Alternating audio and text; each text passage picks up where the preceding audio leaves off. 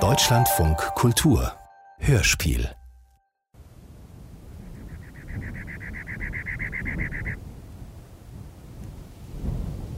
Mexiko Gebiete, die außerhalb des Radars liegen. Keinerlei Chronologie. Der Text beruht auf Augenzeugenberichten, der Teilnahme an Suchaktionen und der Begleitung von Angehörigen, die mit dem Verschwinden eines geliebten Menschen umgehen müssen. Anmerkung. Einige Namen wurden geändert, um die Identität der Erzählenden zu schützen. Andere nicht. Die Wirklichkeit wurde nur geringfügig verändert. Auch wenn der Eindruck täuscht. Campo. Acker, Feld, Gelände, Lager, Land. Vom lateinischen Campus, Ebene, Schlachtfeld. Campo nennt man auch das Feld, in dem sich die Armee während einer kriegerischen Handlung aufhält. Als Campo bezeichnet man auch das Land, das man bestellt, einen Acker, auf dem man sät und anbaut. Mexiko ist ein fruchtbares Land. In Mexiko sät man Körper. Campo von Laura Uribe. Aus dem mexikanischen Spanisch von Franziska Muche.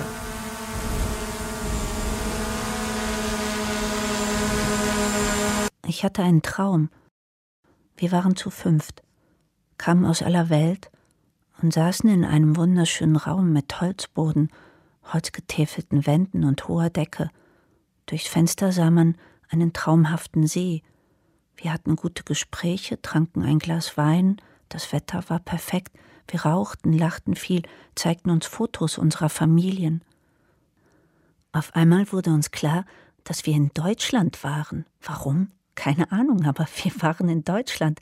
Keiner von uns Fünfen war Deutscher, das wusste ich, denn wir hatten uns unsere Häuser in Google Maps gezeigt. Wir lebten an verschiedenen Enden der Welt. Mexiko, Südafrika, Palästina, Kurdistan. Aber wir waren in Deutschland. Fuck, was machen wir hier? fragte ich die anderen, und alle lachten wie blöd. Einer von ihnen fiel vor Lachen sogar vom Stuhl. Die Kurdin wollte nicht lachen, konnte sich aber nicht beherrschen, und ich wurde sehr ärgerlich, richtig böse, denn ich dachte, verarscht mich nicht, meine Schwester ist verschwunden und ich verplempere meine Zeit in Deutschland mit diesen Leuten, und ich sagte, ich muss sie suchen, rannte ziellos umher, und die anderen lachten immer noch und immer mehr, und ich bekam große Angst, mir brach der Schweiß aus, und ich rannte und rannte, ohne zu wissen wohin. Das Zimmer lag in einer Art Wald, endlos mit riesigen Bäumen. Man sah keinen Weg weit und breit, und ich schrie vor Verzweiflung. Es war, als wollte ich schnell rennen und bewegte mich dabei nicht von der Stelle. Mein Körper hing fest am selben Ort und ich wollte rennen und meine Schwester suchen und ich konnte nicht. Und ich musste weinen und sagte den Vieren, die immer noch lachten, bitte helft mir, helft mir, sie zu finden, und sie hörten nicht zu. Da bewegte ich mich in einer Art merkwürdigen Tanz und dachte, ich muss schneller tanzen, heftiger, dann sehen sie mich vielleicht, und sie lachten weiter, tranken weiter Wein, schauten sich Fotos im Handy an und sahen mich nicht, und ich schrie, schaut mich an, schaut mich an. Keiner sah mich. Niemand hatte gemerkt, dass ich nicht mehr am Tisch saß, verschwunden war und nicht mehr da. Und ich bekam eine scheiß panische Angst, denn ich sagte mir, fuck, haben die mich auch verschwinden lassen oder merken die nicht, dass ich nicht da bin? Warum sehen die mich nicht? Und auf einmal bin ich wieder in Mexiko, in Torreon. Ich bin ich und stehe auf Gebeinen. Überall verstreut liegen tausende Millionen Knochen. Wie Zimt auf Cappuccino sehen sie aus. So winzig. Es riecht streng nach totem Hund. Und mitten in diesen tausenden Knochensplittern sehe ich einen, einen ganz bestimmten, ganz kleinen.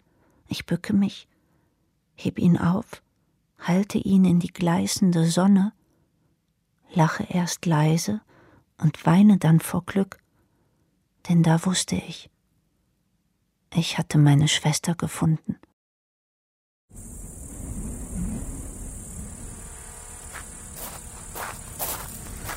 Ich heiße Letty Hidalgo.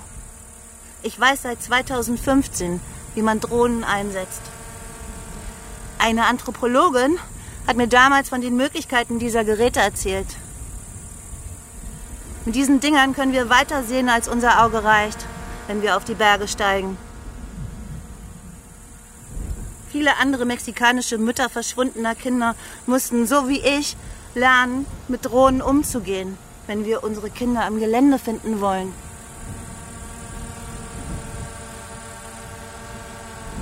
Wir lassen die Drohnen über Gebiete fliegen, wo die sogenannten Sicherheitshäuser der Drogenkartelle liegen. Die benutzen sie für Entführung und Morde. Häufig liegen in ihrem Umkreis Massengräber. Ja. Die sind alle zu mir gekommen. Mütter, sogar Großmütter zwischen 60 und 70 und gemeinsam haben wir geübt, um mit Hilfe dieser Technik das Gelände zu bezwingen, das seit Jahren vom organisierten Verbrechen beherrscht wird. Wir können besser mit Drohnen umgehen als die Bundespolizei. Wir haben Polizisten beigebracht, wie man Drohnen fliegen lässt.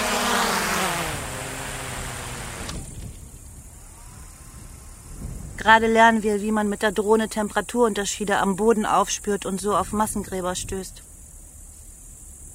Ins Gelände vorzudringen macht Angst. Man weiß nicht, was man vorfindet. Deshalb sind diese Drohnen für uns ein wichtiges Werkzeug bei der Suche nach unseren Schätzen. Seit wir Drohnen benutzen, haben wir mehr als 1600 Gebeine und 43 Körper gefunden. Sie liegen in einem Kühlraum in der Rechtsmedizin. Und jetzt warten sie darauf, dass man sie identifiziert und ihren Familien übergibt. Unser Land ist jetzt ein Erntefeld der Körper.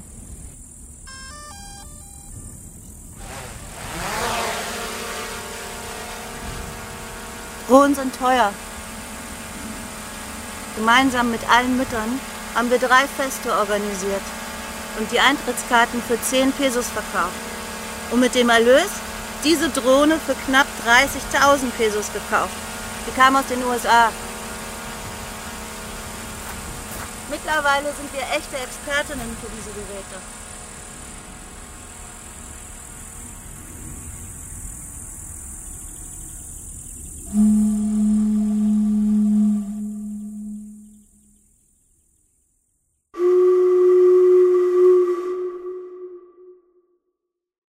Ich heiße Tavo, Gustavo Trujillo Islas und ich bin zwölf. Ich wohne in Pachacuaran im Bundesstaat Michoacán. Hier gibt es nicht so viel zu tun. Man darf nicht auf der Straße Fußball spielen oder verstecken, fast gar nichts. Wenn mir langweilig ist, suche ich meinen Vater. Ich gebe seinen Namen in Google ein und sehe nach, ob es Neuigkeiten über ihn gibt. Meine beiden Onkel Raúl und Salvador sind zuerst verschwunden. Da war ich ein Jahr alt. Als ich drei wurde, sind Papa und Onkel Luis verschwunden. In dem Artikel steht, Onkel Luis und Papa seien verschwunden, weil sie nach meinen beiden anderen verschwundenen Onkeln gesucht haben. Hier, ähm, es gibt auch Fotos von meiner Oma. Sie wird so beschrieben. Maria Herrera, eine grauhaarige Frau mit kleinen schwarzen Augen, ist das Gesicht dieser 20 Familien, die allesamt schon mehrere Tode gestorben sind.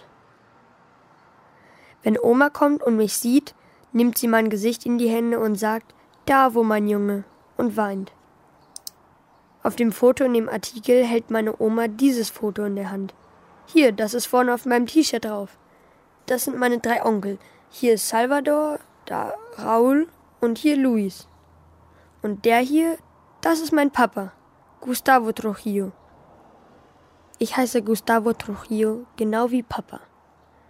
Fühlt sich komisch an, mein Name in den Nachrichten. Auf einem anderen Foto hat meine Oma eine Schaufel in der Hand und trägt Hut, Mundschutz und ein T-Shirt, auf dem steht Vierte Nationale Suchbrigade. Meine Oma sucht meine Onkel und meinen Vater unter der Erde. Ob sie tot sind? Ich möchte jedenfalls, dass Papa zurückkommt. An dieser Uhr lese ich ab, wie viel Zeit ich ohne Papa verbracht habe. Naja, die Uhr geht nicht mehr. Sie ist mir kaputt gegangen. Vor ungefähr einem Jahr habe ich die Batterien gewechselt. Eine Zeit lang hat sie ja noch funktioniert.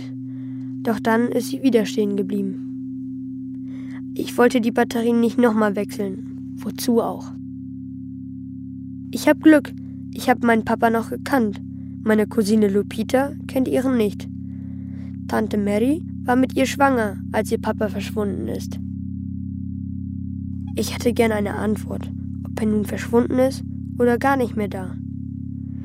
Jedenfalls wüsste ich gern was über ihn. Ich verstehe das alles nicht. Und wenn ich es versuche, würde ich am liebsten selber verschwinden. Maria Herrera, Tavos Großmutter, hat mir gesagt, sie wisse, dass sie ihre Söhne wohl niemals finden wird. Warum suchen sie weiter nach ihnen?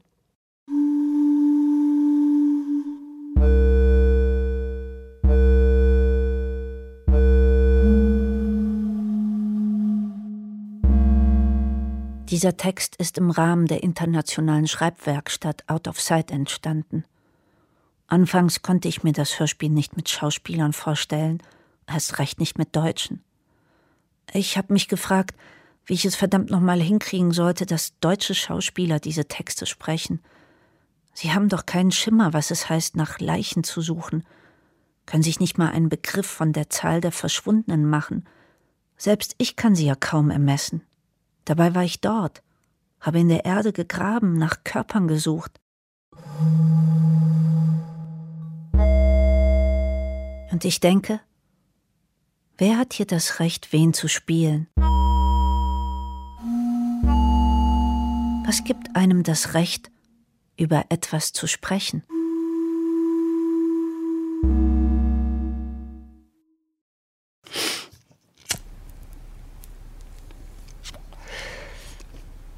Ich heiße Irma Mendes.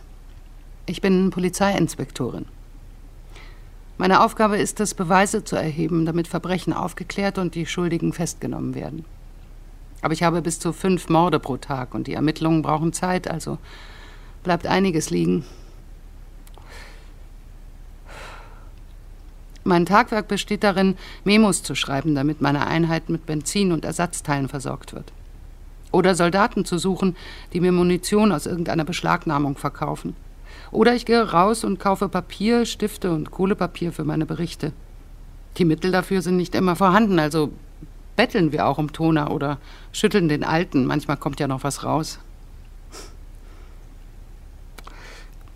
Wir haben nicht mal Tinte zum Drucken. Da werden wir uns bestimmt nicht in die Höhle des Löwen begeben und nachsehen, wer die Toten auf dem Gewissen hat. Uns fehlen einfach die Mittel, deswegen müssen wir uns auf Schreibtischberichte beschränken. Ich gehe die sozialen Netzwerke durch, Facebook, Instagram oder Twitter, und finde heraus, gegen wen ich ermittle und wo dieser Mensch wohnt. Dann gehe ich auf Google Maps und prüfe die Adresse, hole mir eins von den Fotos, die Google netterweise schon gemacht hat, und sage, dieser Mensch wohnt in diesem Haus. Natürlich fehlen die Mittel, um das nachzuprüfen. Und mittendrin versucht man, sich um die liegen gebliebenen Fälle zu kümmern und auch um die neuen Morde, die mir zugeteilt werden. Aber es ist schwer. Bei der geringen Bezahlung sogar fast unmöglich. Ich verdiene 6700 Pesos im Monat. Wie soll man davon leben? Dabei geht es mir noch gut. Die Schutzpolizisten, die normalerweise als Erste am Tatort sind und den abschirmen sollen, Dabei können die keinen Ort sichern, geschweige denn eine Leiche. Jedenfalls werden die in einem 40-stündigen Workshop in nur einer Woche ausgebildet. Das ist doch ein Witz. Und verdienen 2500 Pesos im Monat. Aber was soll ich sagen? Ich bin hier, weil mir ein Onkel die Stelle vermittelt hat. Eigentlich habe ich Lehramt studiert. Die Rechtsmedizin, die das Beweismaterial sichten und untersuchen soll, verfügt nicht mal über Mittel, um die DNA-Spuren auszuwerten. Was tun sie also? Sie stapeln die Leichen wo auch immer. 300 Leichen in einem Kühllaster. Die Staatsanwaltschaft selbst hatte ihn angemietet, um die Leichen dort zu lagern. Die Fälle werden weder zu den Akten gelegt noch abgeschlossen, aber es finden keine Ermittlungen statt. Nur der Bericht, das war's. Letztlich muss die Familie des Opfers akzeptieren, dass das Verbrechen an der Tochter, dem Sohn, dem Vater, der Ehefrau, dem Bruder ungesühnt bleibt. Es sei denn, sie stellen eigene Ermittlungen an oder bezahlen ein Vermögen, das sie nicht haben. Was daraus folgt, ist klar. Jenseits von Glanz und Glamour der Krimiserien wird in Mexiko getötet, weil man es kann. Also wir haben in Mexiko schlecht bezahlte, schlecht ausgebildete und überlastete Polizeiinspektoren. So wie es jetzt läuft, bräuchte Mexiko etwa 124 Jahre, um alle ungelösten Mordfälle aufzuklären. Neulich habe ich gelesen, dass man in Costa Rica das Dreifache verdient und in den USA das Neunfache. Da würde ich gerne hingehen. Aber da muss man eine Prüfung machen. Also bleibe ich lieber hier.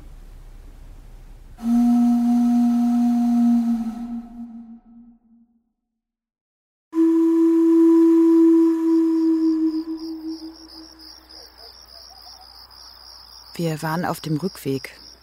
Abends, gegen sechs. Und traurig, denn wir hatten nichts gefunden. Ich trug die Schaufel hier auf der Schulter und trank eine Limo. Da höre ich einen Schrei. Ja, einen Frauenschrei. Also mache ich kehrt. Ich dachte, eine von uns wäre noch dort. Schreibe den anderen per WhatsApp, dass ich umkehre, weil noch jemand dort ist, damit sie nicht ohne mich losfahren. Wie ich so laufe, sinkt plötzlich mein Fuß ein. Also fange ich an zu graben. Und dann, ich konnte es kaum glauben, liegt da ein paar Meter weiter ein Mädchen. Mit Schuhen und allem. Sie liegt auf dem Bauch und hat noch Haare. Ach Mädchen, du musst mich zurückgeholt haben. Denn sonst ist hier niemand. Ich rufe die anderen an, damit sie umkehren. Wir graben weiter. 30 Körper haben wir an diesem Tag gefunden. In diesem Grab. Und angeblich war auf diesem Grundstück nichts. Dann kamen die Forensiker. Und drei Stunden später, im Dunkeln, sahen die ziemlich müde aus. Ich helfe euch, habe ich gesagt. Ich bin runtergestiegen. Sie kriegten einen jungen Mann nicht raus, hatten es zu viert versucht, aber keine Chance. Lasst mich mal, ich hol ihn raus. Ich habe Mundschutz, Anzug, Handschuhe angezogen und bin zwei Meter runtergestiegen, wo der Körper lag. So was von schwer. Ich kriegte nicht mal den Oberkörper hoch. Junge, lass dich tragen. Wir haben dich gefunden. Mach dich leicht, sonst wird es nichts. Du darfst jetzt ruhen bei deiner Familie. Und der Mann wurde ganz leicht. So habe ich ihn rausgekriegt. Die Forensiker konnten es kaum glauben. Denkt bloß nicht, ich bin Superman, habe ich gesagt. Ich weiß nur, wie man mit ihnen redet. Man muss mit den Toten reden. Und ich weiß jetzt wie. Ich bin Nancy Bustos, die Mutter von Oscar Eduardo Núñez Bustos. Am 19. November 2018 haben vermummte Männer meinen Sohn mitgenommen. Genau dieselben, die ihm wenige Monate zuvor eine rosige Zukunft als Huachicolero versprochen hatten. Sie zahlten 300 Pesos pro Tag. Huachicol ist gepanschter Alkohol und die Huachicoleros nennt man die, die Benzin stehlen und verkaufen. Die Ermittlungsakte zum Verschwinden meines Sohnes wurde am 20. November 2018 unter dem Aktenzeichen D römisch 1 Schrägstrich 64519 Schrägstrich 2018 registriert von der Sonderstaatsanwaltschaft für vermisste Personen. Die Ermittlungen konnten keinerlei Ergebnis erbringen, weil die Anklagevertretung, ein gewisser Erasmo Carlos Badillo Ceballos, letztlich nur seine Litanei herunterbetete. Senora, haben Sie Geduld, wir ermitteln bereits. Wir überprüfen die Informationen, die Sie uns gegeben haben. Ein Ergebnis erhalten Sie zeitnah. Seien Sie unbesorgt, der Einsatz muss nur noch genehmigt werden. Verlieren Sie nicht den Mut. Ich verlor den Mut, denn ich hatte ihnen genau beschrieben, wer die Huachicoleros waren, die meinen Sohn mitgenommen hatten. Ich hatte ihnen Namen und Adressen gegeben, auch Facebook-Profile, sogar Hinweise, wo sie sie finden könnten. Die Staatsanwaltschaft hatte für meine Worte nur taube Ohren. Drei Tage später erhielt ich eine anonyme Nachricht von einem der jungen Männer, die meinen Sohn mitgenommen hatten. Wir haben Canello in den Brunnen Ojo de Aqua geworfen. Ich musste ihn mit Kalk bedecken, damit er nicht stinkt. Sie werden ihn nicht finden. Oscar hieß auch El Canello. Zimt. Wegen seiner roten Haare. Als ich die Nachricht gelesen hatte, verschwamm alles vor meinen Augen. An diesem Tag beschloss ich, mich auf die Suche nach meinem Sohn zu machen. Ich nahm Schaufel und Machete mit. Ich konnte den verdammten Brunnen nicht finden. Bis mir jemand sagte, Ojo de Agua, das Wasserauge läge ungefähr dort, wo die Uachuqueleros Benzin abzapften, und ich, mit all meiner Angst, nahm meinen Mut zusammen und ging ihn dort suchen. Nach mehreren Tagen der Suche fiel mir die Sache mit dem Kalk ein, von dem in der Nachricht die Rede war, und diesmal begleitete mich eine Freundin. Ich fing zuerst an, Müll und Unkraut zu beseitigen und nach weißen Flecken zu suchen. Ich fand sie. Unter den Kalkflecken fand ich die Öffnung des Brunnens, in den sie meinen Sohn angeblich gestoßen hatten. Etwas sagte mir, dass er dort unten war, aber wir wussten nicht, wie tief der Brunnen war und wie wir hinunterkommen sollten. Erst warfen wir einen Stein, um herauszufinden, wie tief er war. Dann banden wir meine Freundin an ein Seil, damit sie hinuntersteigen konnte. Und sie sagte, hier ist dein Sohn. Am 4. Januar 2019, anderthalb Monate nach seinem Verschwinden, fand ich meinen Sohn, Oscar Eduardo. Ich fand ihn trotz der Drohungen der Huachicol-Barone. Wir haben dich im Auge. Auf dem Körper meines Sohnes lag Müll, Unkraut und ein Stein, den man auf ihn gelegt hatte, damit man ihn nicht so leicht finden konnte. Durch den Stein war der Körper von oben nicht zu sehen. Ich erkannte ihn an seiner Kleidung und an der Form seiner Beine. Ich hatte den Körper meines Sohns gefunden und dachte, mein Martyrium hätte nun ein Ende. Als die Polizisten kamen, zeigte ich ihnen, wo die Leiche lag. Ich bat sie ausdrücklich um äußerste Sorgfalt bei der Exhumierung, denn wenn sie das Unkraut und den Müll, mit denen man die Brunnenöffnung bedeckt hatte, nicht richtig entfernten, konnte alles auf Oskar drauffallen. Die Fachleute, die die Exhumierung vornahmen, ignorierten mich. Sie verwiesen mich außerdem hinter die Absperrung, obwohl ich laut Opferschutzgesetz das Recht hatte, am Rand des Grabes zu stehen. Von weitem sah ich, wie man meinen Sohn aus dem Brunnen holte, in einem schwarzen Plastiksack. Ich konnte also nicht sehen, in welchem Zustand sein Körper war. Ein Transporter der Gerichtsmedizin fuhr mit meinem Sohn davon. Damals dachte ich, die Arbeit wäre korrekt erledigt worden. Eine Woche verging, ohne dass ich von ihnen hörte. Dann ging ich zum Gebäude der Rechtsmedizin, aber niemand dort konnte mir die geringste Auskunft zum Körper meines Sohnes geben. Das Forensikinstitut von Jalisco steckte mitten in dieser Kühllasterkrise.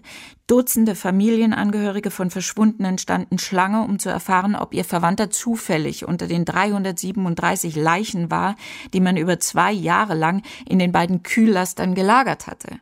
Mir war das egal, und ich schrie sie verzweifelt an, ich will den Körper meines Sohnes sehen. Ich will den Körper meines Sohnes sehen, verdammte Scheiße. Ich ließ nicht locker und setzte mich sechs Stunden lang vor Badillos Büro. Es wurde acht Uhr abends. Das Problem ist, Senora, der Körper ist unvollständig. Wie?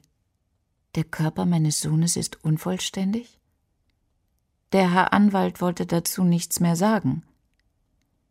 Ich dachte, der Stein und die Zeit hätten seinen Körper vielleicht zweigeteilt, aber nicht vollständig?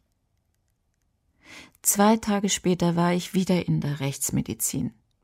Nachdem ich stundenlang gedrängt hatte, verriet mir eine Sozialarbeiterin des Forensikinstituts von Jalisco, dass es sehr wohl rechtsmedizinische Fotos meines Sohnes gab. Sie fragte mich, wollen Sie die Fotos wirklich sehen? Er ist mein Sohn. Natürlich will ich sie sehen. Und der Kopf? Mein Sohn hat keinen Kopf. Wo haben die seinen Kopf gelassen? Signora, der Körper, der uns gebracht wurde, hat keinen Kopf. Wir wissen nicht, ob er sich noch am Exhumierungsort befindet oder nicht. Wie konnte es sein, dass sie nicht wussten, wo sein Kopf war? Niemand wusste etwas. Sie sagten mir nur, sie würden ihn noch holen. Am folgenden Tag nahm ich Schaufel und Machete und machte mich wieder auf die Suche nach meinem Sohn. Wir holten nach und nach den Müll raus, räumten alles weg.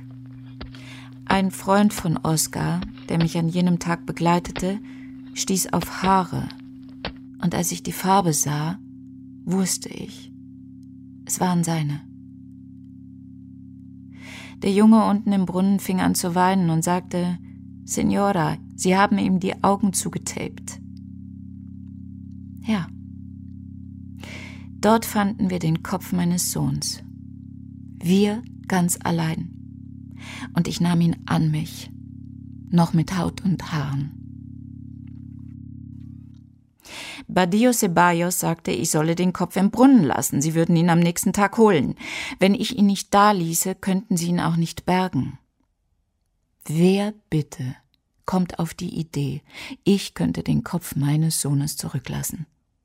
Glaubten die im Ernst, ich würde warten, bis die Zeit hätten, endlich die Arbeit zu machen, die sie von Anfang an verpfuscht hatten? Seine Antwort machte mich so wütend, dass ich Oskars Kopf mit nach Hause nahm. Zu Hause angekommen, wusste ich nicht, was ich mit Oskar machen sollte. Ich legte seinen Kopf ins Kühlfach. Am nächsten Tag brachte ich ihn zurück in den Brunnen. Nach mehreren Stunden kamen sie wieder zum Brunnen, die Leute der Staatsanwaltschaft und der Rechtsmedizin, um Oscar Eduardos Schädel zu holen, mit Tape über den Augen und fehlendem Kiefer. Bitte, sehen Sie jetzt richtig nach. Lassen Sie nicht noch mehr liegen. Nach mehreren Stunden sagten die Forensiker, da sei nichts mehr. Natürlich glaubte ich ihnen nicht und kam am nächsten Tag wieder. Noch einmal zu diesem verfluchten Brunnen, um dort vorzufinden, was die Forensiker übersehen hatten. Hand und Kiefer meines Sohnes. Ich konnte es nicht fassen.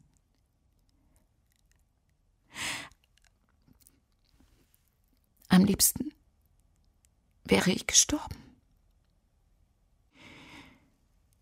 Wollte mich in den Brunnen stürzen, mich anzünden, was weiß ich.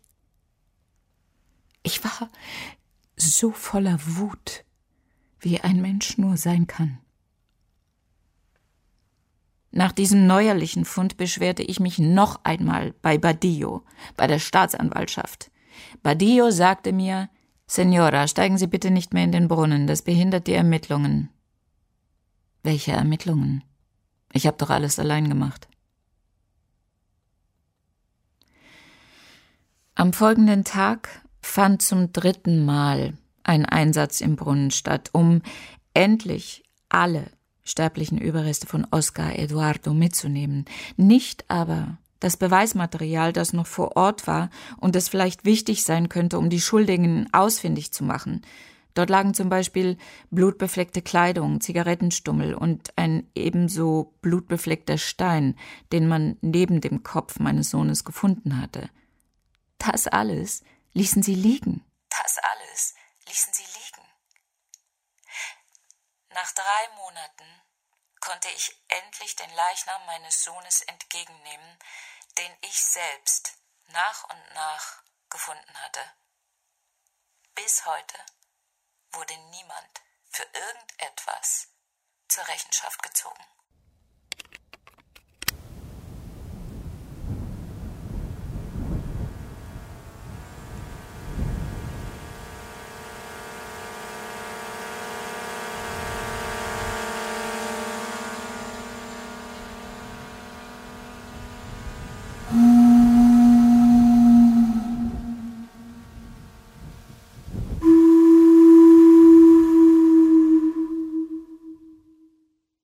Einem Umfeld der abwesenden Körper, wo kein Subjekt auftritt, wo kein Körper erzählt?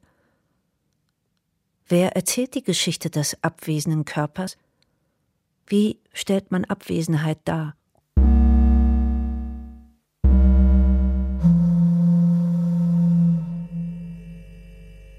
Ich heiße Tanja Salazar und bin Chemikerin. Meine Arbeit besteht darin, die DNA von Mordopfern zu untersuchen vor allem um herauszufinden, wer sie sind, also wer sie waren. Allerdings habe ich seit einem Jahr keine einzige Probe der gefundenen Leichname untersuchen können, denn in meinem Labor funktioniert nur noch ein Gerät, dieser Haushaltskühlschrank. In diesem Küchenkühlschrank bewahre ich zwischen 500 und 600 DNA-Proben auf, in der Hoffnung, sie eines Tages analysieren zu können. Falls der Kühlschrank kaputt geht oder es einen längeren Stromausfall gibt, sind die Proben hin. Und mit ihnen die Möglichkeit, die Opfer zu identifizieren und selbstverständlich Ermittlungen zu diesen Verbrechen anzustellen. Diese Probe müsste mit einem DNA-Sequenziergerät untersucht werden. Mit dem dort. Der Sequenzierer ist aber vor einem Jahr kaputt gegangen, weil er nicht gewartet wurde. Er wurde nicht einmal ans Stromnetz angeschlossen, weil die Rechtsmedizin nie die nötigen Substanzen gekauft hat, um ihn in Betrieb zu nehmen. Also, meine tägliche Routine besteht darin, die Proben zu entnehmen, in Plastikbehälter zu legen und im Kühlschrank aufzubewahren, um eines Tages die Namen herauszufinden.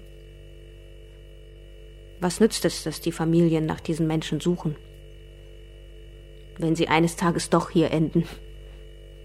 In diesem Kühlschrank.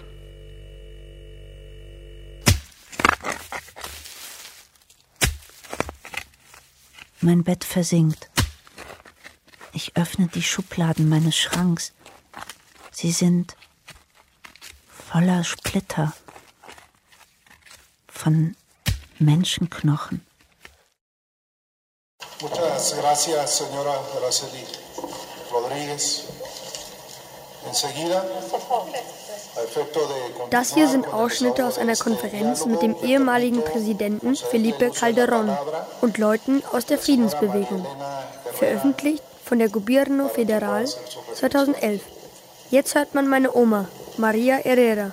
Señor Presidente, yo vengo representando a miles de madres de familia que están desgarradas por el dolor por la pérdida de sus hijos. Herr Präsident, ich stehe hier für tausende Mütter, die der Schmerz über den Verlust ihrer Kinder zerreißt. Und nicht nur für Mütter, auch für Geschwister, ganze Familien, und so viele Kinder, die verwaist sind, obdachlos und ohne jede Hilfe. Meine Oma sitzt ihre Brille ab. Ich stehe vor Ihnen, weil vier meiner Söhne verschwunden sind. Vor drei Jahren wurden zwei von ihnen, Jesus und Raúl, im Bundesstaat Guerrero entführt. Fünf weitere Menschen waren bei ihnen angesichts der Langsamkeit der Behörden beschlossen zwei meiner Söhne, Juan Carlos und Rafael, selbst Nachforschungen anzustellen.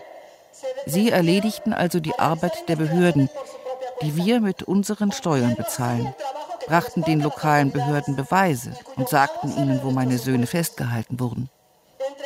Doch leider fand eine Durchsuchung erst viel später statt, Monate nachdem wir sie informiert hatten. Meine beiden anderen Söhne Gustavo und Luis Armando wurden im Bundesstaat Veracruz entführt. Vor ungefähr einem Jahr. Gustavo y Luis Armando fueron secuestrados en el estado de Veracruz hace aproximadamente un año. Gustavo ist mein Papa. Sie hatten noch zu Hause angerufen. Kurz darauf nahm man sie an einer Straßensperre fest. Unter dem Vorwand, dass ihr Wagen ein Nummernschild von Michoacan hatte, das war der letzte Kontakt zu meinen Söhnen. Seitdem habe ich nichts mehr von ihnen gehört. Meinen ersten Fall kennt die Anwältin Marisela. Wir waren damit bei ihr. Sie haben mich damals zur Sonderstaatsanwaltschaft Saido geschickt. Dort wurde der Fall abgelehnt. Dabei ging es um organisiertes Verbrechen. Sie hätten den Fall annehmen müssen. Sie taten es nicht. Meine Oma weint jetzt fast. Aber sie nimmt sich zusammen. Ich war auch im Büro von Genaro Garcia Luna. Ohne Erfolg. Jetzt stehe ich hier mit meinem neuen Fall und für den Schmerz aller mexikanischen Mütter. Meine Oma haut auf den Tisch. Und aller Menschen, denen niemand hilft und die unter den Verheerungen dieses Krieges leiden. Oma sagt, Präsident Felipe Calderón, mit dem sie da spricht, hätte mit der ganzen Sache angefangen. 2006 hat er sowas angekündigt wie einen Krieg gegen Drogen und im ganzen Land das Militär auf die Straße geschickt, um gegen die Bösen zu kämpfen. Aber in diesem Krieg wurden viele Unschuldige ermordet, Menschen verschwanden, wie meine Onkel und mein Vater. Und die Bösen blieben frei und brachten weiter Leute um. Ich verstehe diesen Krieg nicht. Meine Söhne sind ehrliche, fleißige Menschen. Sie wurden Opfer dieses Kriegs, wie tausende andere. Manche NGOs sprechen von bis zu 3000. 3000. 2011. Da war ich drei Jahre alt. Ich habe gelesen, dass in unserem Land jetzt über 60.000 Menschen verschwunden sind. Wo haben die denn alle Platz? Ich glaube, eines Tages wird es so sehr regnen, dass alle Verschwundenen, die auf den Feldern begraben sind, aus der Erde wachsen. Meine Oma macht die Augen zu. Alle Fälle gewaltsamen Verschwindens haben eins gemeinsam. Verbrecherbanden, Sicherheitskräfte und Regierungen auf Gemeinde-, Landes- und Bundesebene stecken unter einer Decke. Staatsanwaltschaften wollen nicht ermitteln oder nur langsam. Behörden akzeptieren die Nachforschungen nicht, für die unsere Familien oft die Arbeit vernachlässigen oder das Leben riskieren. Senor Calderón, das alles zeugt von der Unfähigkeit der Regierung für Recht zu sorgen vom Desinteresse aller Politiker, unsere Sicherheit zu gewährleisten. Denn wir, Herr Präsident, bezahlen Ihre Gehälter. Wir haben Sie dorthin gebracht, wo Sie sind und fordern Sie heute auf. Machen Sie Ihre Arbeit. Wir haben uns organisiert und gehen auf die Straße. Denn wir akzeptieren Betrug, Lügen und Ungerechtigkeit nicht mehr. Ich weiß, es liegt in Ihrer Macht, uns zu helfen. Sie haben gezeigt, dass Sie es können. Der Fall der in unserem Land ermordeten Ausländer wurde schnell gelöst. Suchen die vielleicht Papa und meine Onkel nicht, weil wir kein Geld haben? Porque le repito, estoy representando a todas las madres de familia, a todas las esposas. Mi esposo falleció a los seis meses de que Mein Mann starb sechs Monate nach dem Verschwinden meiner ersten Söhne. Ich bin ein einsamer Mensch. Ich habe überall Einsamkeit erlebt überall Ungerechtigkeit gesehen. Ich erwarte Ihre Hilfe. Denken Sie an meine Enkel, die unter der Abwesenheit ihrer Väter leiden. Wären Sie am Vatertag dagewesen, hätten Sie gesehen, wie die Worte meiner Enkel an meiner Wunde gekratzt, mich im Herzen verletzt haben. Und Mütter wie mich gibt es viele, allein gelassen.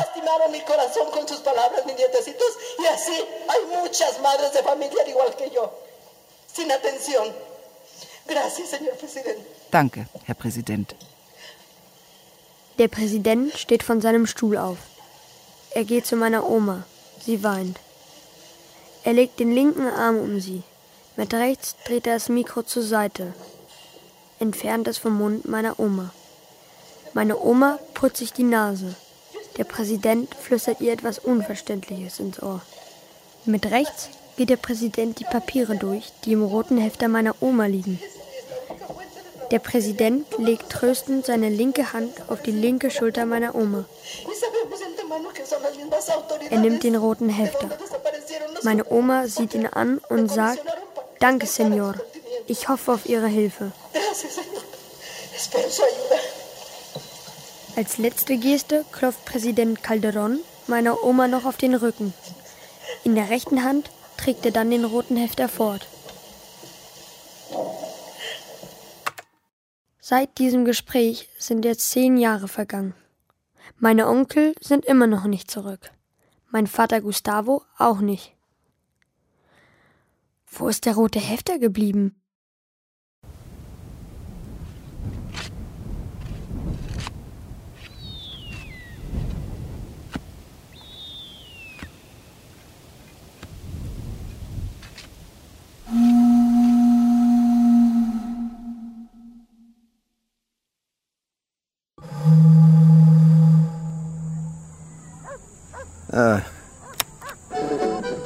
Ich bin sehr berühmt. Es gibt sogar Lieder über mich.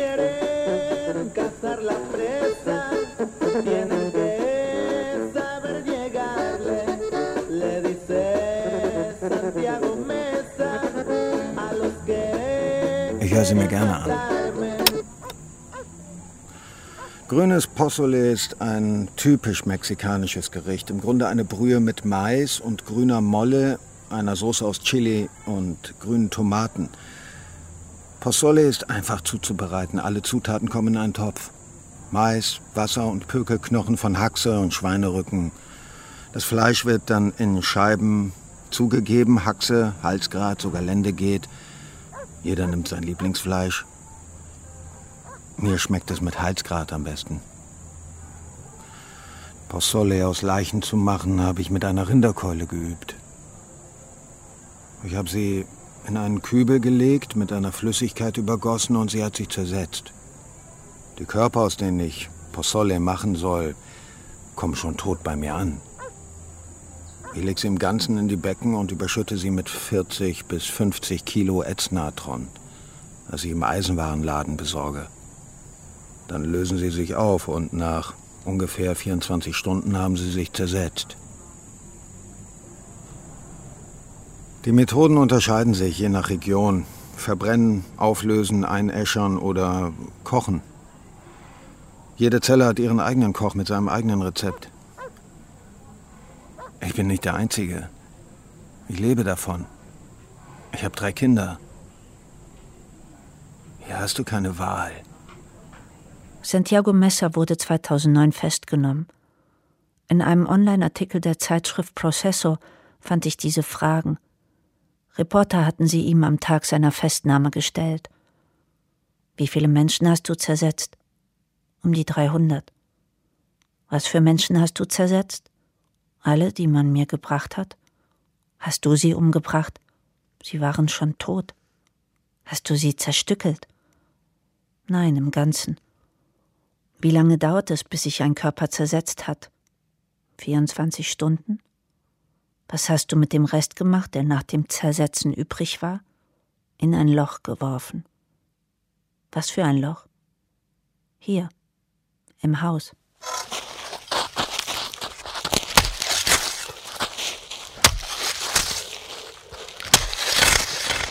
Stört dich die Kamera hier? Ach, überhaupt nicht.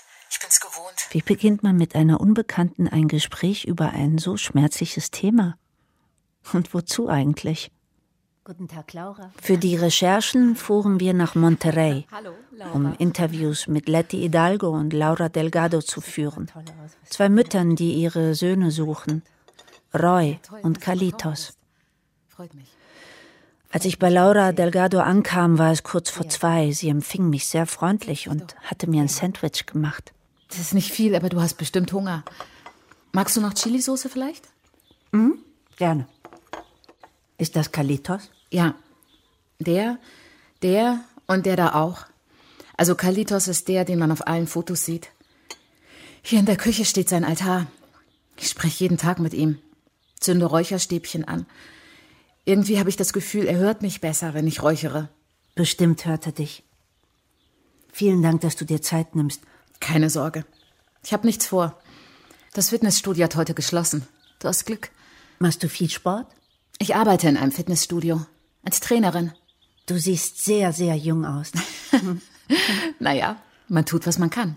Es ist Oder mir unangenehm, in ihre Privatsphäre einzudringen. Seit das mit Kalitos passiert ist, bin ich den ganzen Tag im Fitnessstudio. Warum interessiert mich das Leben der anderen? Schwitzen hilft. Wie lange ist das mit Kalitos her? Schon lange. Neun Jahre. Aber ich weiß, dass mein Sohn lebt. Und auch, dass er nicht mehr ganz richtig im Kopf ist. Ich träume von ihm. Als wäre er verblödet oder verrückt. Auf der Straße sehe ich mir immer die Bettler an. Ich habe das Gefühl, irgendwann finde ich ihn in einem dieser Leute wieder. Kaffee? Ja, danke. Mich besucht ja niemand. Darum muss ich es ein bisschen ausdehnen. Die meisten denken, wir spinnen. Die suchen Knochen wie Hunde, die spinnen doch. Und erinnern hilft mir. Naja, also mal will man sich erinnern und mal nicht. Du hast ein sehr schönes Haus. Danke. Es ist das einzige Haus, das Kalitos kennt. Und deswegen kann ich hier nicht weg. Ich erinnere mich noch genau an den Tag. Ich wollte Kalitos anrufen. Und sein Handy war aus. Also rief ich seinen Vater an. Der sagte mir, Kalitos würde schlafen. Er sei gerade nicht da. Das Handy sei kaputt. Lauter Lügen. Bis er es mir nicht mehr verheimlichen konnte. Er sagte mir nur, Kalitos sei etwas passiert. Ich nahm den ersten Flug zurück. Während des ganzen Flugs fingerte ich an einem Foto von Kalitos herum, das ich in der Brieftasche hatte. Als ich rauskam, seinen Vater sah und er mir sagte, dass Kalitos entführt worden war, ging ich in die Knie. Ich hatte einen Ohrring in der Hand, den ich im Flugzeug abgenommen hatte. Ich drückte ihn so fest, dass meine Hand blutete. Schau, hier sieht man noch die Narbe. Das ist neun Jahre her. Neun Jahre. In manchen Nächten lief ich im Schlafanzug auf die Straße, ohne Schuhe und rannte zu dem Berg dort, weil dort sein Handy zuletzt geortet wurde. Aber da war nichts. Während Laura mir ihre Geschichte erzählt, betrachte ich das Haus, die Gegenstände. Alles wirkt, als sei die Zeit stehen geblieben. Mein Blick bleibt an einer Zimmertür hängen und ich frage mich, was ist da passiert? Woher kommt das Loch an der Tür? Auf diesem Berg war ich mit der Polizei, allein, nachts, tagsüber. Und ja, dort gab es ein halbfertiges Haus. Aber darin fand ich nur Müll. Und dann erzählte man mir von einem Gut auf der anderen Seite. Und ich ging hin. Weißt du, man verliert die Angst. Ich kam an und. Ja, die Küche. Voller Blut. In einer Ecke stapeln sich die Schädel. Ein Pool voller Erde und Leichen. Und dabei war der Besitzer ein Beamter. Stell dir vor, ja. Aber wie gesagt, ich habe keine Angst mehr. Wenn mir welche folgen, sehe ich ihnen ins Gesicht und sage, los, bring mich um. Ich bin sowieso schon tot. Und dann machen sie kehrt. Was soll ich ihr bloß sagen? Was tun? Wie komme ich darauf, dass ich immer etwas dazu sagen muss? Oder denken? Eine Meinung haben? Hier ist es schlimm. Aber wenn ich fortgehe, verzichte ich auf meinen Sohn. Die Geister, die würden mich ohnehin verfolgen. Egal wohin ich gehe. Ich würde alles mitschleppen. Also bleibe ich lieber hier.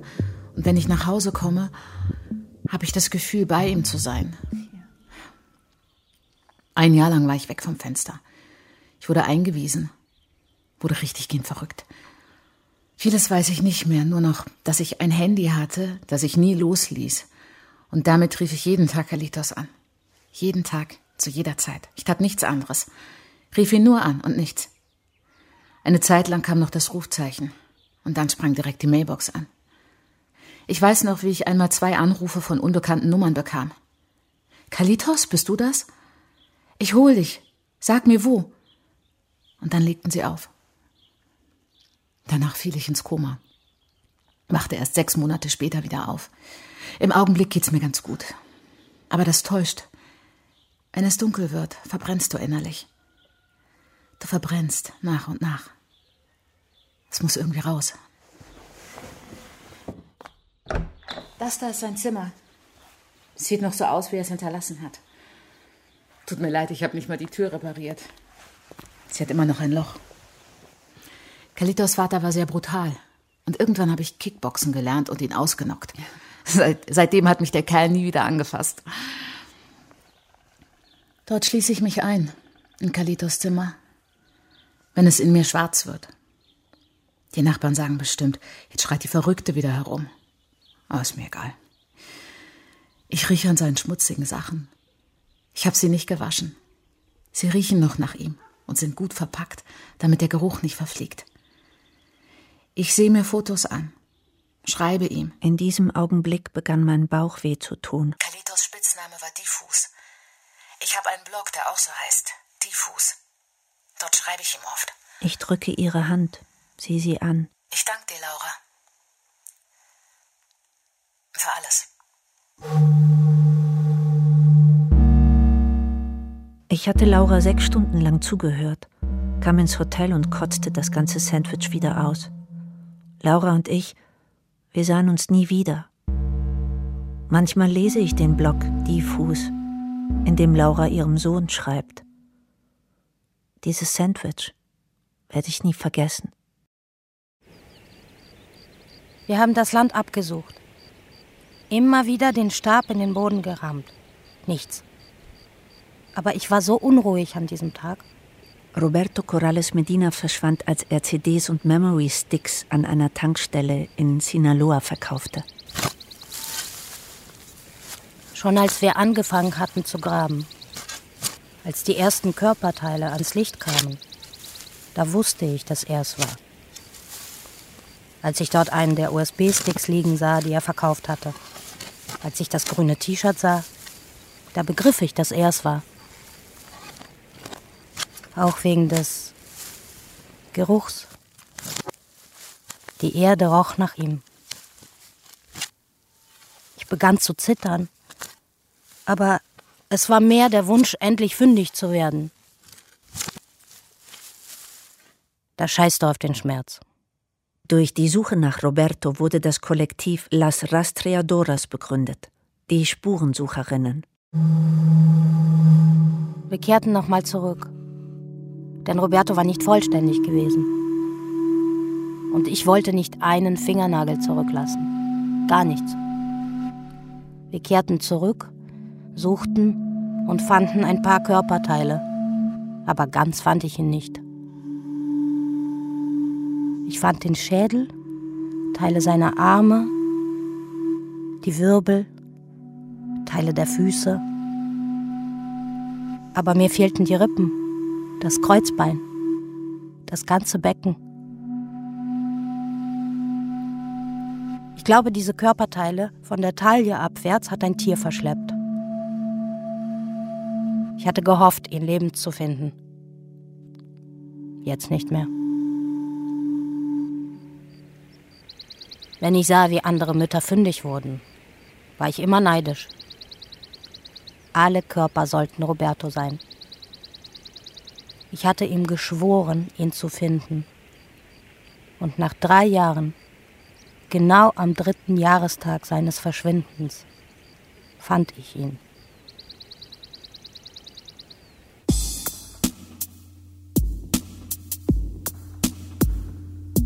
Hier wird es keine Zahlen geben.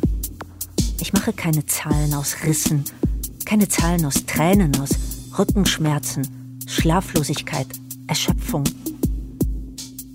Ich mache keine Zahlen aus Schmerz, Lungenversagen, Herzinfarkt. Ich mache keine Zahlen aus leeren Blicken, aus müden Händen.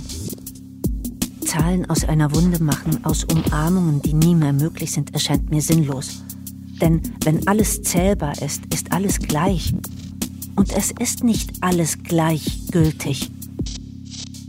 Es geht um das Winzige, fast Mikroskopische, das kaum jemand wahrnehmen kann, das schon verloren ist und schon verschleppt, das sie nicht mehr vollenden konnten. Es geht um morgens früh um neun, die Zimmer leer, die Betten ordentlich gemacht und unversehrt. um Roys rostiges Fahrrad und seine Toy Story Bettdecke. um Fannys Schulhefte aus der Mittelstufe und ihre Sportuniform. Um Rauls unberührten Schrank, der seine Kleider hütet, und die noch verpackten Geschenke von Carla, seiner letzten Freundin, um die Fußballpokale auf der Kommode und um die Wand mit dem Logo des FC Amerika, das er gemalt hat. Um die Überreste von Brenda Damaris, die ihrer Mutter übergeben wurden, von denen ihre Mutter sagt, sie sei es nicht, weil sie keine Lust hat, auf den Friedhof zu gehen, weil sie weiß, dass sie belogen wurde, weil sie weiß, sie hat Brenda nicht begraben. Carlitos, Roy, Raúl, Brenda, El Canelo, Gustavo, Luis, Salvador, Roberto und Fanny. Sie sind keine Zahlen.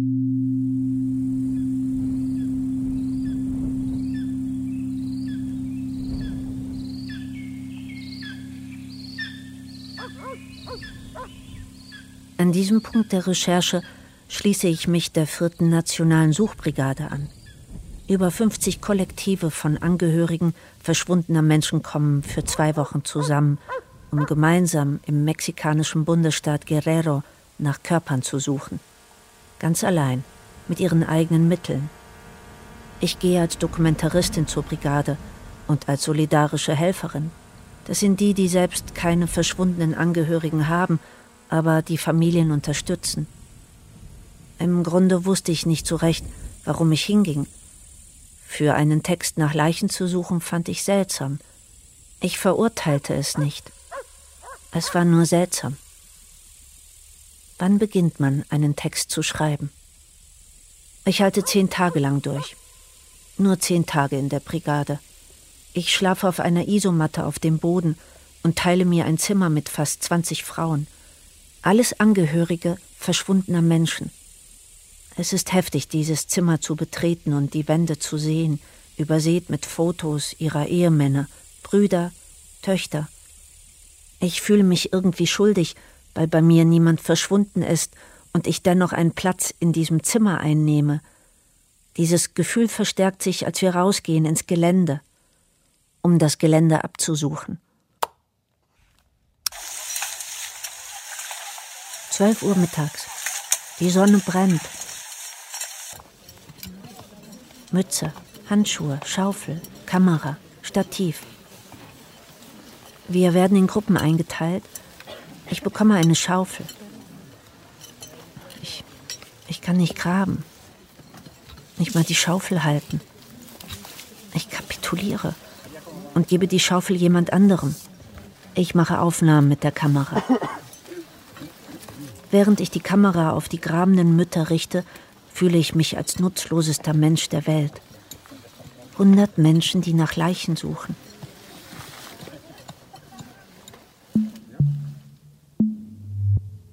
Ein Aufschrei. Hier ist was. Wir gehen alle hin. Ein Turnschuh. Darin die Knochen eines Fußes. Die erfahrensten graben weiter. Warum muss ich das filmen? Sie finden das ganze Skelett er liegt auf dem Bauch, schreit jemand.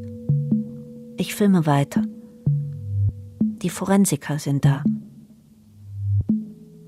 Der Bereich wird abgesperrt. Eine der Mütter stützt sich auf meine Schulter. Sie weint. Ich auch. Ich gebe ihr Wasser. Die Angehörigen singen ein Lied im Chor. Alle kennen es, nur ich nicht. Ich weiß nicht weiter. Ich rufe meine Mutter an und sage ihr, dass ich sie liebe. Lege auf. Die Kamera wird heiß in der Sonne. Ich kann nicht weiter filmen. Nach dieser Suchaktion fahre ich für ein paar Tage nach Acapulco. Ich kann das Meer nicht genießen.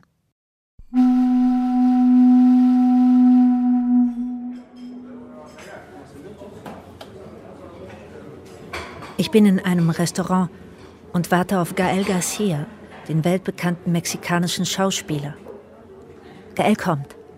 Ich hebe die Hand, damit er sieht, dass ich diejenige bin, die auf ihn wartet. Er schaut zu mir, kommt auf mich zu. Wir begrüßen uns, bestellen Kaffee.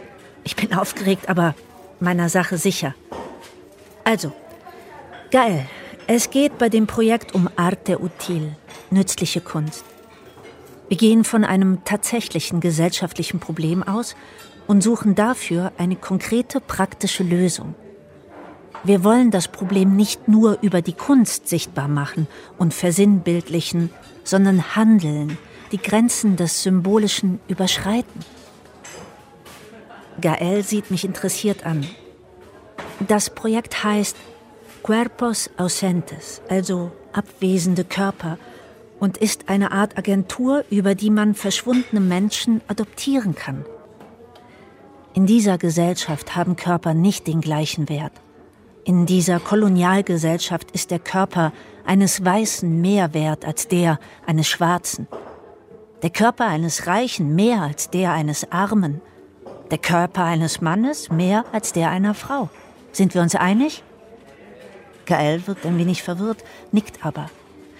Die Tochter, was weiß ich, des Präsidenten zum Beispiel, hat einen höheren körperlichen Wert als Fanny, ein x-beliebiges indigenes Mädchen.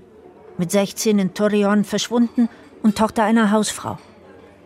Der Grundgedanke ist, dass der Wert eines Körpers steigt, wenn er über Privilegien verfügt. Politiker sein ist ein Privileg, begütert sein, Künstler sein. Aber berühmt sein ist ein noch größeres und da kommst du ins Spiel. Gaels Blick strahlt immer mehr Begeisterung aus. Ich wage mich vor. Die Idee ist, dass berühmte Persönlichkeiten mit sehr, sehr hohem körperlichem Wert, so wie du, einen verschwundenen Menschen adoptieren.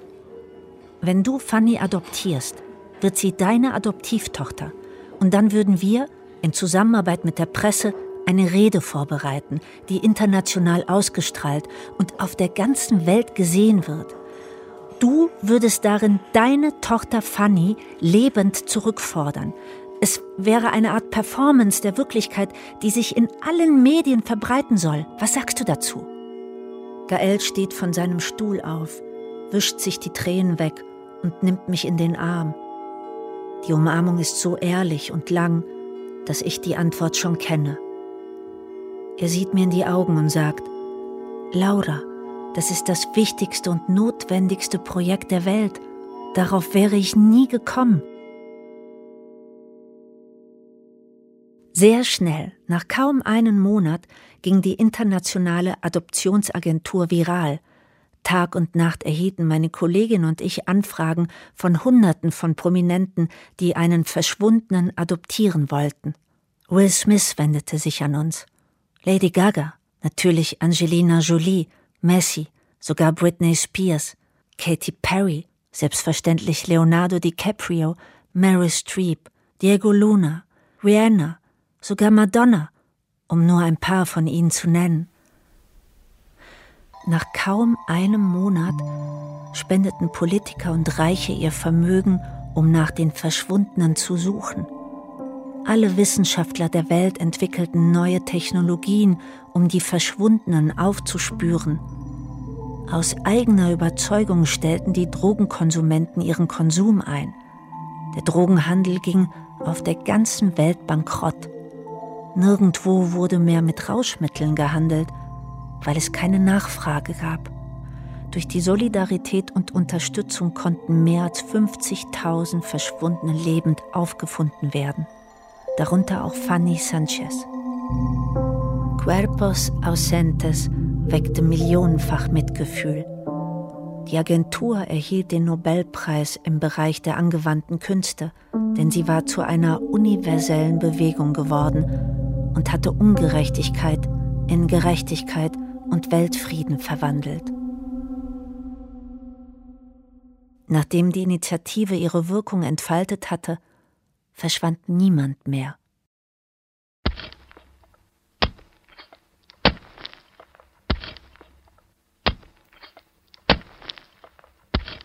Meine Kollegin und ich machen jetzt soziale Theaterprojekte mit Kindern und haben dabei nur ein Ziel, mit Hilfe der Kunst kreatives Werkzeug zu vermitteln. Zu unserem ersten Workshop kamen nur vier Kinder. Einer von ihnen war Tavo. Der Palast der schönen Künste oder ein großes Opernhaus in irgendeiner Großstadt. Musik erklingt. La Noche de los Mayas. Die Nacht der Mayas von Silvestre Revueltas. Während Text auf die Übertiteltafel projiziert wird, füllt sich die Bühne allmählich mit Menschen, die ihre Angehörigen suchen. Einige tragen spezielle Kleidung und Werkzeug für die Suche. Spitzhacke, Schaufel, Stab. Alle tragen Schilder mit Fotos ihrer verschwundenen Angehörigen um den Hals. Nach und nach füllt sich die Bühne. Ich würde gern ein schönes, ein wunderbares Stück machen, auf das meine Eltern, Kollegen und Lehrer stolz sind, weil es so schön ist. Die Bilder großartig, sauber, klar und anspruchsvoll, profan und widersprüchlich zugleich. Viele Menschen mit Fotos ihrer Kinder. Sie finden kaum Platz. Fast quillt die Bühne über vor lauter Menschen. Ich will etwas Geniales schaffen, etwas Großes, das den Palast der schönen Künste füllt, aber dann denke ich, sie lassen mich nicht. Sie lassen mich nicht. Sie lassen es nicht zu. Mexiko lässt es nicht zu. Die Ruinen, die Knochen, die Schläge, die verrenkten Glieder, die verschwundenen Akten, die Korruption, die Gewalt, die freiliegenden Knochen, die Zahlen. Sie lassen es nicht zu. Der Orchestergraben fährt hoch mit einem großen Orchester. Die sozialen Akteure stehen reglos auf der Bühne und zeigen ihre Fotos dem Publikum. Die Frauenmorde, die Angriffe, der Missbrauch lassen es nicht zu. Ich würde gern eine Oper machen. Kunstvoll und zauberhaft mit Rüstungen und Ballerinas zum Klang von Wagner oder Chopin. Und sie lassen es nicht zu. Fuck! Alles, was ich mache, wird schäbig. Alles ist schäbig, weil sie mich nicht lassen. Und ich denke, wie fülle ich diesen Palast mit Schönheit? Das Orchester spielt sichtbar. Die Musik wird lauter. Kann es inmitten all dieser Schrecken Schönheit geben? Ist die Schönheit womöglich unsere Rache? Ich wünschte, ihr wärt nicht ihr, sondern die Verbrecher, jene, die töten, die Menschen gnadenlos verschwinden lassen. Dann könnte ich zu ihnen sprechen, sie zur Rede stellen und niemals wieder aus diesem Palast der schönen Künste entlassen, bis sie all jene Leben zurückbringen, die wir suchen. Der Klang des Orchesters schwillt an. Die Angehörigen verharren reglos auf der Bühne, zeigen ihre Schilder. Innerhalb der Drogenkartelle arbeiten Hunderte von Verschwundenen, die wir heute suchen. Menschen, die von der Straße weggeraubt werden. Gefangene der Drogenarmee, die gnadenlos gezwungen werden, noch mehr Menschen zu fangen, Gräber zu schaufeln für die Körper der Nutzlosen, gefangen, um Drogen in Umlauf zu bringen, um andere zu überwachen, um auf Partys den Clown zu spielen, wenn sie komisches Talent haben, um verschwundene Mädchen und Frauen zu bewachen. Die Töchter dieser Frauen hier, verschwundene Mädchen und Frauen, die von den Anführern des Kartells für Sex benutzt werden, wenn sie hübsch sind und wenn nicht, sexuell ausgebeutet werden, um mit ihren Körpern Geld zu verdienen, bis Vagina und Anus den Dienst versagen und sie in das Grab geworfen werden.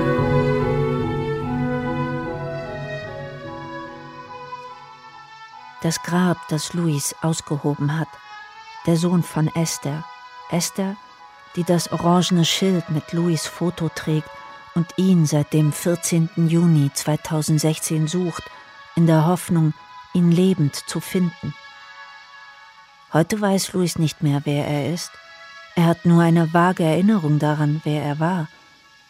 Die Pistole im Nacken muss Louis Fannys Körper ins Grab stoßen und gut bedecken, sehr gut, damit keine Beweise bleiben, sonst stoßen sie ihn lebend hinterher.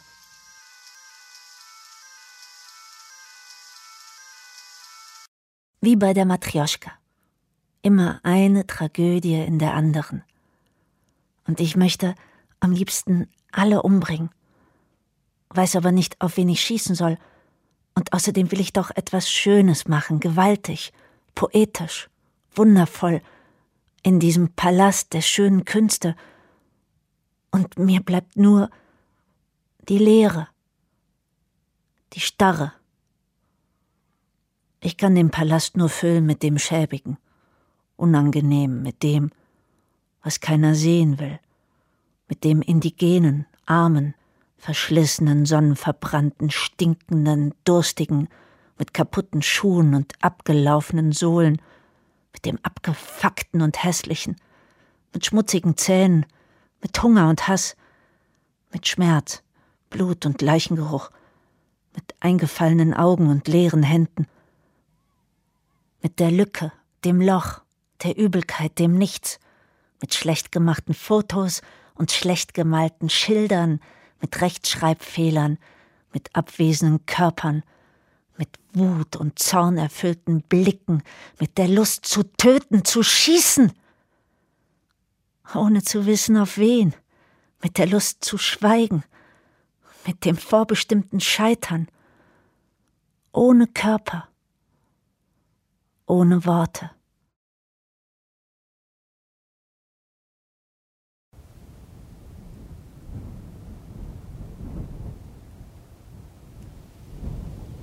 Campo von Laura Uribe.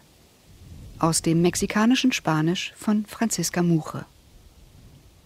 Mit Marina Galitsch und Jule Böwe, Stefanie Eid, Marina Frenk, Anastasia Gubareva, Manuel Harder, Lisa Hirdina, Abak Safairat, Jenny Schili, Nuri Singer und Lena Stolzer. Komposition Achim Zeppezauer.